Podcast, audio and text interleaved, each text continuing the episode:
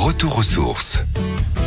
Cette semaine, je vous propose d'aller visiter l'un de mes coups de cœur, un des lieux les plus sympas de Paris, un lieu qu'il faut connaître, 5 rue Curial, dans le 19e arrondissement. Cette adresse vous parle peut-être car c'est ici qu'est basé le 104. Le 104, c'est un lieu de production, d'exposition, de spectacle, de street art, d'expression et d'atelier.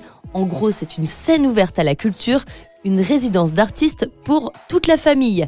D'ailleurs, ici, vous partagerez un espace collectif où chacun peut choisir son parcours, comme s'initier à un art, découvrir un sport, discuter avec des artistes ou simplement manger une bonne part de pizza avec des produits locaux.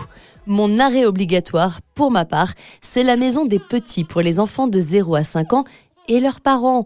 Le jeu, l'échange, les bons plans et l'écoute sont au rendez-vous. Vous allez pouvoir vous faire plaisir et faire plaisir à vos enfants. N'hésitez pas non plus à venir danser la bachata. Il y a des cours ou bien à faire le plein de fruits, légumes et fromages bio les samedis matins avec le marché frais.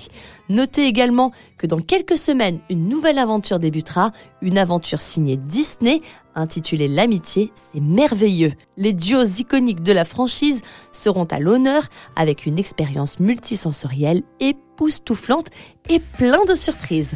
Si l'envie vous prend, vous aussi, de venir vous essayer, tester, découvrir, visiter un lieu culturel insolite et familial dans Paris, rendez-vous 5 rue Curial dans le 19e arrondissement. Pour venir en transport en commun, rien de plus simple, prenez le RER E par exemple, station Rosa Parks, vous avez également des lignes de métro qui vous déposent juste à côté. N'hésitez pas non plus à partager ce bon plan qu'est le 104, puisque la majorité des activités sont gratuites ou demandent une toute petite participation.